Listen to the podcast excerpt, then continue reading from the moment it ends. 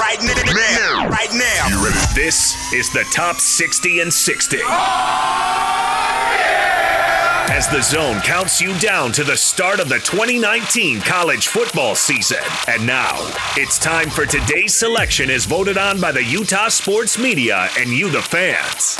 And then, there were three. Our next selection may have finished third in this year's countdown, but if the voters were picking solely based on NFL potential, he'd probably be number one.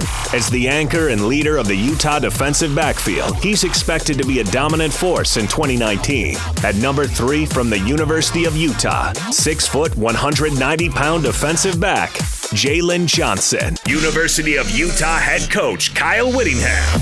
Jalen Johnson has played a lot of great football for us. He's going to be a true junior this year, poised to have a big year for us, and I feel that he is one of the best cornerbacks in the nation.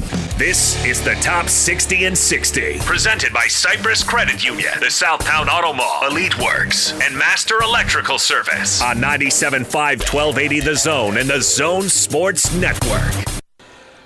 Not gonna lie, I think when we are a year from now, we'll be talking about Jalen Johnson, the NFL player. If Jalen has the year that I think we all anticipate that he'll have, he should probably at that point declare himself eligible and become a first-round draft pick. Yeah, I would agree with that. And there were three left on the board, and everybody knows who they are, right? Yep. We're okay to say. Oh yeah. So the three left on the board were Jordan Love, yep, Zach Moss, correct, and Jalen Johnson. Yes. Jalen Johnson comes off as the third in that group, and all of them you can make an argument for being the number one in the 60 and 60. I would say that Jalen Johnson probably has the highest likability to be a first-round draft pick. Correct. I agree with that. And I would say Jordan Love probably closely follows that. And then, Will, as we know, with running backs being drafted in the NFL, you know, especially with any type of cartilage or meniscus damage, they'll get drafted.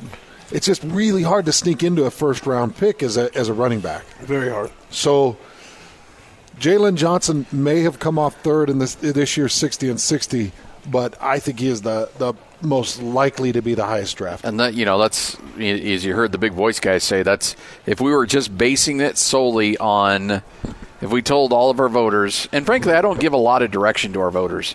I tell, you know, when we send out the ballots, we say use your own qualifications, whether it's value to their team, whether it's NFL ability or projecting to the NFL, or just sheer athleticism. I let our voters decide how they want to rank them 1 to 60. I don't, you know, give them any kind of, hey, you know, vote this way or vote who you think does this the best or anything like that. I'm like, no, your list of 60. Who do you think are the best 60?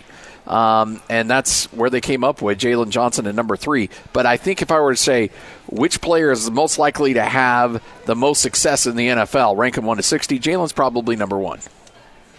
Yep. In my opinion. I would agree with that. Would you have put Jalen number one?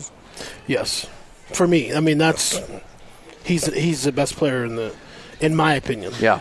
As far as it really, at the end of the day, he's going to be a first-round draft pick, I believe, at 100%. He can play outside and he can play the nickel, and that is such a big – that's what NFL needs.